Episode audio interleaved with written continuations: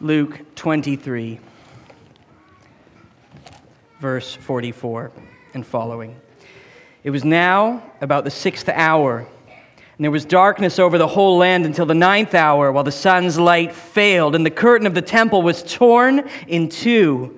Then Jesus, calling out with a loud voice, said, Father, into your hands I commit my spirit. And having said this, he breathed his last. Now, when the centurion saw what had taken place, he praised God, saying, Certainly this man was innocent. And all the crowds that had assembled for this spectacle, when they saw what had taken place, returned home, beating their breasts. And all his acquaintances and the women who had followed him from Galilee stood at a distance watching these things. Now there was a man named Joseph from the Jewish town of Arimathea, and he was a member of the council, a good and righteous man, who was not consented to their decision and action and he was looking for the kingdom of God. This man went to Pilate and asked for the body of Jesus. Then he took it down, wrapped it in a little linen shroud, and laid him in a tomb cut in stone where no one had ever yet been laid. It was the day of preparation, and the Sabbath was beginning. The women who had come with him from Galilee followed and saw the tomb and how his body was laid. Then they returned and prepared spices and ointments. And on the Sabbath day they rested according to the commandment. Let's pray. Heavenly Father, this morning as we look closely upon Jesus, upon the tree, bearing our curse, Father, I pray that you would make the preaching of your word powerful, that this gospel, not of man, not by man's power, nor by man's persuasion, is the power of Jesus Christ unto salvation for all who believe. May we see the cross and its uh, moment as the high point of history where our salvation is brought about. May we uh, gaze upon Christ and believe and trust and rest. I pray in his name. Amen. So, as we have been looking at the cross, as we have been turning our attention to Jesus, uh, I would like to look at the words in a letter from one of the men who visibly watched him as he died. Turn to 1 John 4, verse 7. The apostle John, speaking about the death of Jesus, would have remembered as he wrote the agonized face of Jesus upon the cross. He would have remembered what his body looked like under the torture that he had suffered. He would have remembered the sounds of Jesus' cries from the cross. He would have watched his dying breath. With all this in mind, the Apostle John writes this letter and says to us in 1 John 4, verse 7 to 11 Beloved, let us love one another, for love is from God, and whoever loves has been born of God and knows God. Anyone who does not love does not know God, because God is love. In this, the love of God was made manifest among us, that God sent his only Son into the world so that we might live through him. In this is love not that we have loved God, but that He loved us and sent His Son to be a propitiation for our sins. Beloved, if God so loved us, we also ought to love one another. It's the word of the Lord. This passage contains the famous statement God is love. And maybe surprisingly to you, this short phrase has become one of the more controversial passages of Scripture. Now, we all know that most people in the world would say there's few things they want to talk about more than love. They would probably cite love as one of the greatest goods in life. In the spirit of Paul in Athens with the Areopagus, we could quote one of the great poets of our own day, Nat King Cole, who sang in 1947 that the greatest thing you'll ever learn is just to love and be loved in return.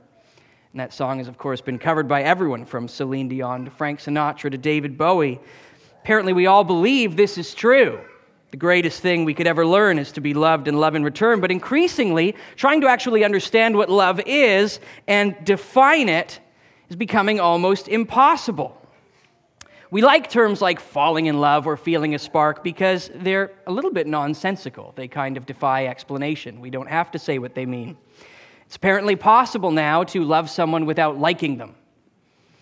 Children might hear when their parents' marriage ends that it's all right because uh, mom and dad still love each other.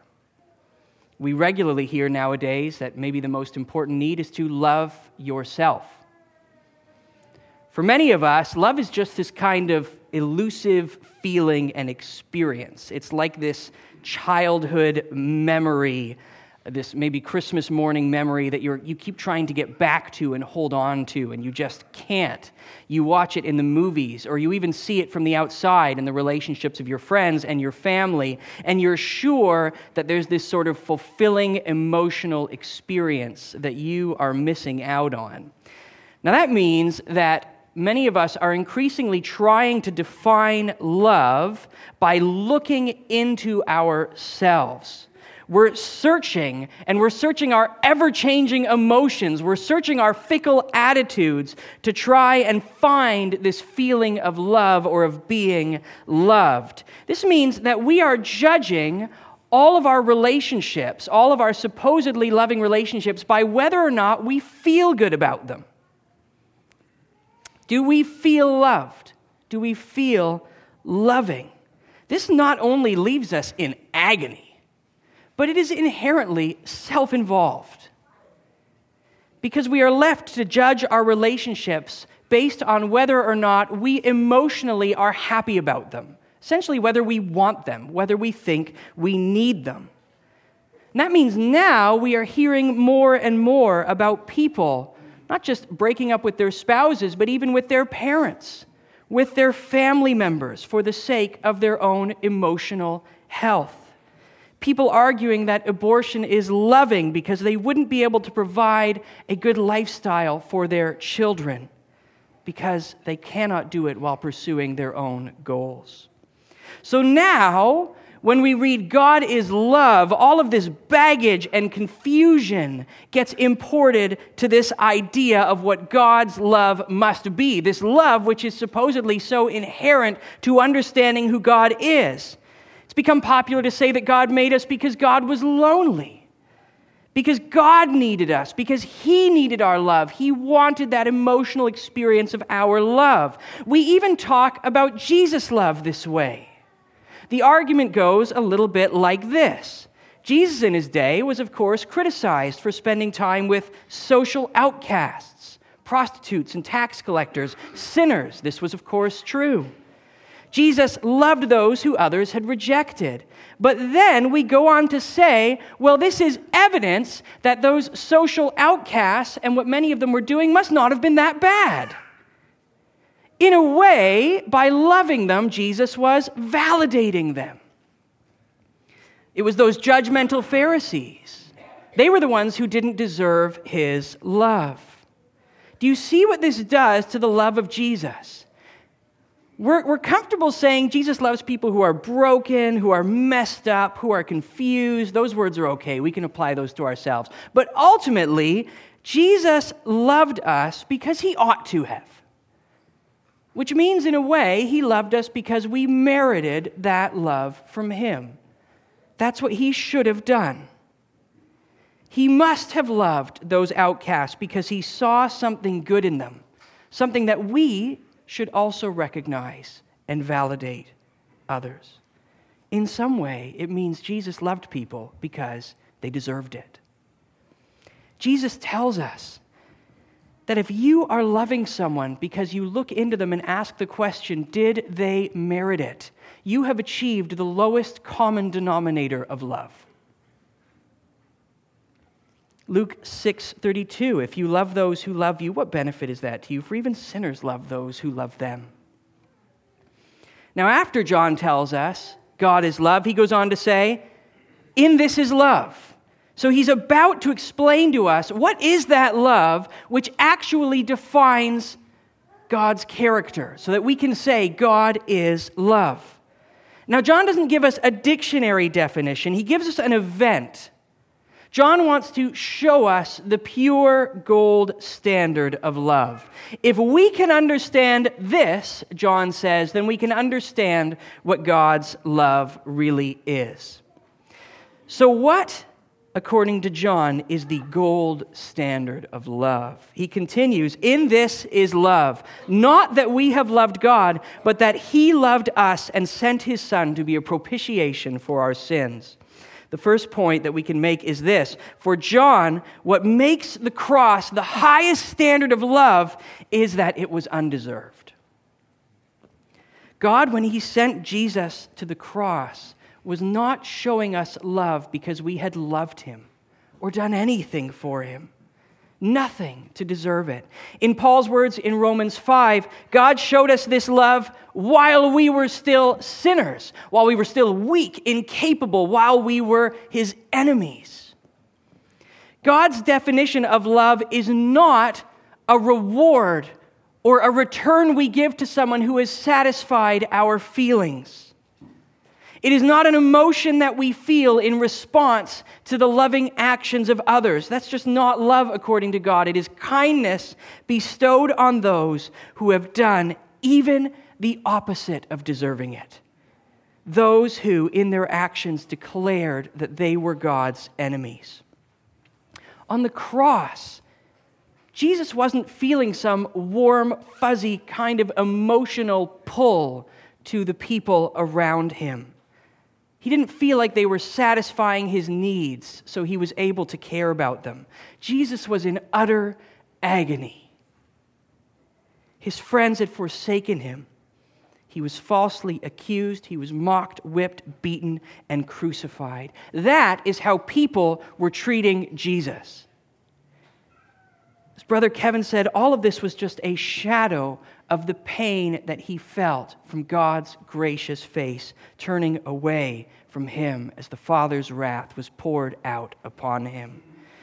So when Jesus says, in the midst of all this pain, Father, forgive them, for they know not what they do, it clearly was not a love that was shown to them because they were satisfying Jesus' needs and emotions. What makes the cross the greatest act of love in history is that love was being shown to those who were in wicked acts of hatred towards Jesus in that moment. That love was being shown to those who were actively demonstrating that they did not deserve that love. That they would never be able to make a proper return for it. And this makes the cross so incredibly loving. But that is not all. Because Jesus' love didn't just leave these enemies as his enemies. That's the second thing we see in 1 John. The love of Jesus shown to the undeserving was for their good. Jesus' love on the cross was still not just a kind feeling towards his persecutors. I want you to know that I care about you. The cross wasn't some simple declaration of love like proposing on a Jumbotron or writing a song for someone, that would make the suffering of Jesus seem ridiculous in a way. What makes the cross the greatest act of love, certainly the greatest display of love, is that Jesus came to accomplish what we so desperately needed. We see that in verses 9 and 10. In this, the love of God was made manifest, that God sent his only Son into the world so that we might live through him. In this is love, not that we have loved God, but that he loved us and sent his Son to be a propitiation for our sins. So, what made Jesus act so incredibly loving is that he came to accomplish something for us. God sent Jesus to give us life, says John, as a propitiation for our sins. That word propitiation is often translated atoning sacrifice. We can maybe make it even simpler. It means that Jesus was a sacrifice, dying in the place of others to take their wrath, so that instead of God turning his wrath towards us, he can turn and show us the kindness that Jesus deserved. Now, it would be, of course, very good and right for God to have left us under his wrath, bound for the punishment of hell. But God made one perfect way for us to instead have eternal life with him. One way, one truth, one life, and that is Jesus. Jesus taking our punishment upon the cross so that we could have the relationship of children with God. So the height of God's love is shown that in while we were enemies, God sent Jesus to be treated like an enemy so that those enemies could be God's children. And the cross doesn't just change our standing with God, it actually changes us. So then, once we are declared God's children, instead of living as God's enemies, we actually start living as children. We are made like our Father through the Holy Spirit.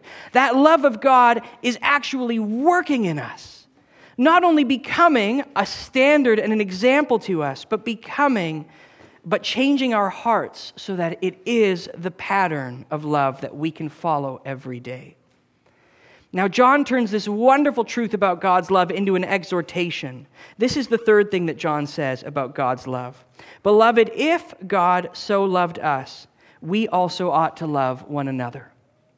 Even more strongly, beloved, let us love one another, for love is from God, and whoever loves has been born of God and knows God. Anyone who does not love does not know God because God is love. Now, once we have become the beneficiaries of God's changing love through Jesus' death on the cross. Now we are made able to show that love to others. And you can't get out of John's exhortations here by just changing it to a, defi- a different definition of love. Of course, of course I'm loving. John has already told us what love actually is. And then he says that is the love which is going to define a Christian. Not transactional love that asks, is it good for me to love this person? Or do I feel loved enough by this person to be loving towards them? This is love that would lay down our whole lives for the sake of those whom we will never expect to deserve it. And just like God's love on the cross, we extend this love hoping that it will actually play a part in the real work that God is accomplishing in others. Just as we can only show this love because the Holy Spirit's working in us, we show this love expecting the Holy Spirit to use it in others. This is how the church, as we love each other with Christ's love, builds itself up in love. That's what Paul tells the Ephesians. So, in light of that, there are two questions I want to ask you this morning. First, have you believed in and trusted in this greatest act of love in history as yours. Not just something that happened, certainly not just a happy tradition or a story that we can come to hear to better understand ourselves and our culture once a year. Is this something that Jesus actually, historically, truly, really did for you? Not just something loving that God did, but love that He actually showed to you. Why do so many people reject the all time gold standard of love? Because it is clear that we cannot understand this love until we understand our own sin. If we say that we ourselves aren't that bad, certainly better than the next guy, we ourselves, we're not really enemies of God. We're confused, we make mistakes, but we're not living as his enemies. Then we will never come to understand how much God loved us on the cross. We like to think that God loved us because that was right for him to do. He should have loved us. Because, in a way, we ought to have been loved. God loved us because we weren't that hard to love. We were maybe easy to love. But God's love is so much bigger than that.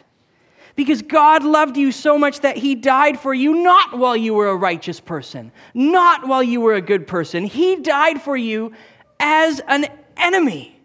While you were doing everything you could to prove to God that you deserved to be in hell. That is when he sent Jesus to die for you. That is why you need Jesus to die for you at all. Because you need a sacrifice of atonement. You need someone to die in your place. If you say that you should have any claim on the love of God, you are saying that a sacrifice of atonement offered for you would have been improper. It would have been out of place. As soon as you treat God's love like it is deserved, you have rejected it. You've missed it. So do not be afraid to see your sin. Not just compared with the next man, compared with a perfect, infinite God who created all the universe, who is the standard of goodness because it is from him that all good comes.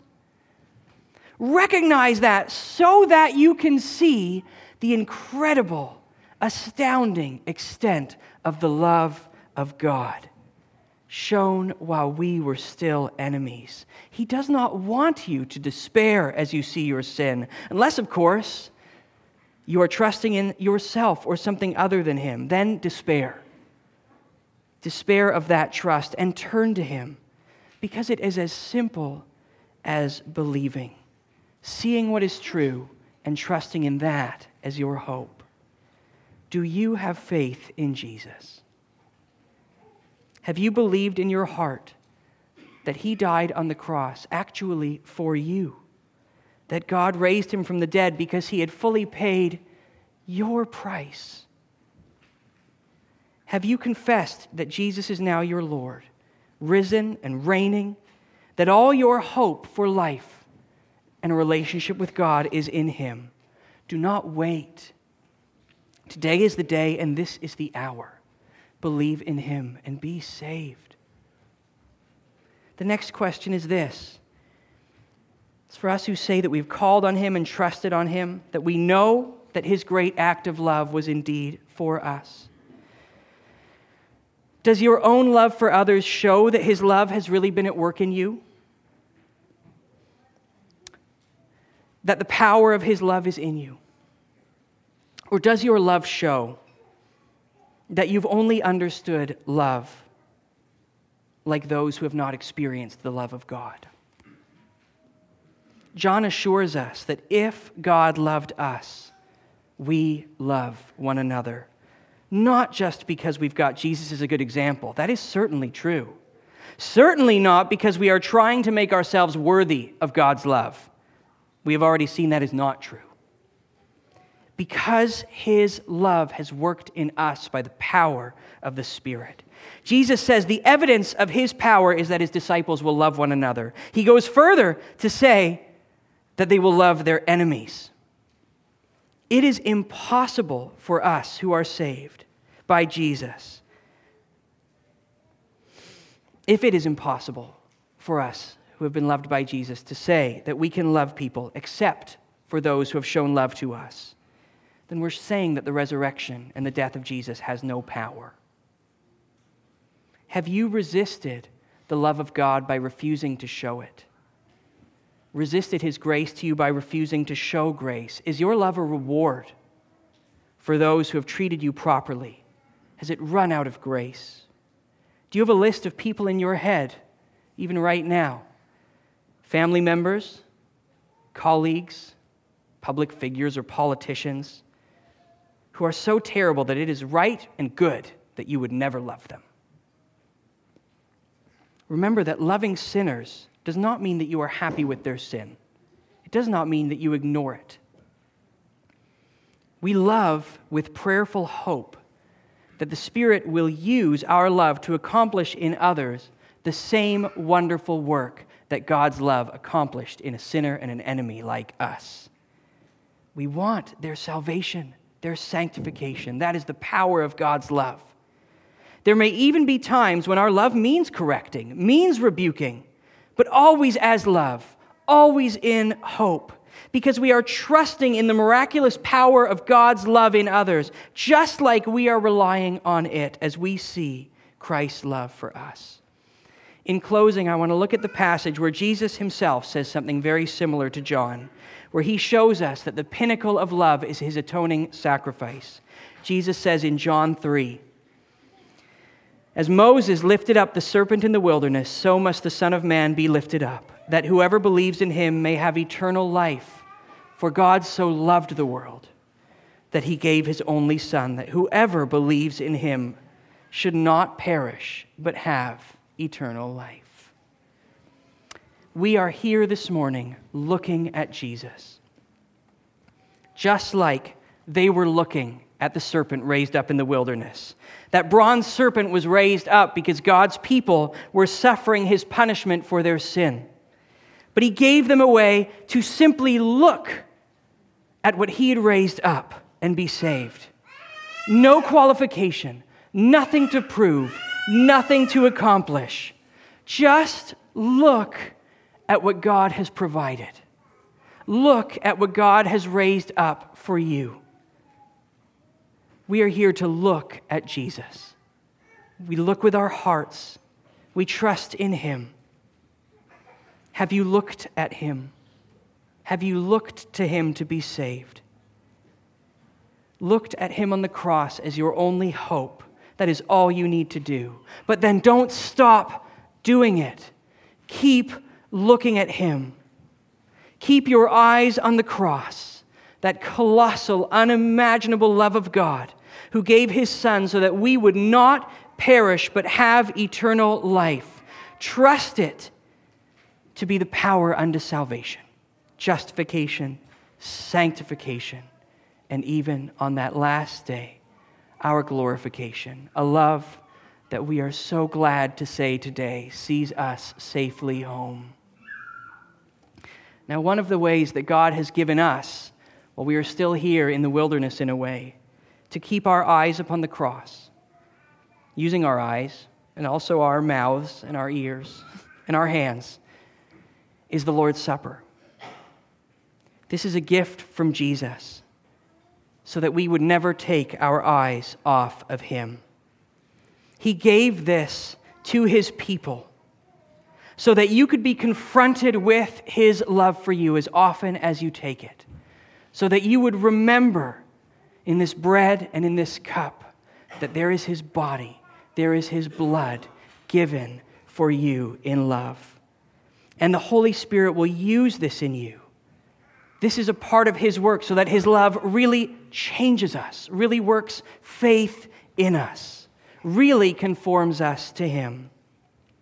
Now, if you have not trusted in Him, if you are not a part of His family, if you are not known to belong to Him, do not take this with us yet. This is a supper given by Christ to His church. Those who have together declared by him, that they have joined with his body.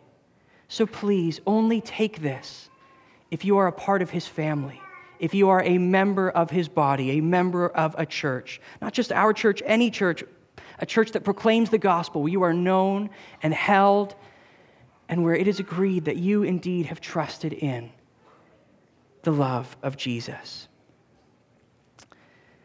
And as we have done before, we are going to deliver this supper afterwards to those dear saints, those members of the body who would love to be among us today and are not able to do so.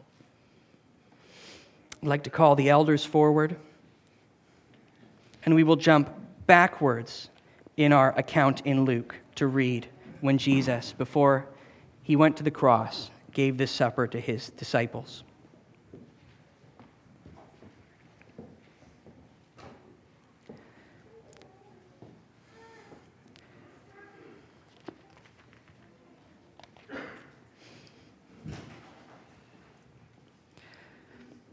Luke 22, verse 14 to 23.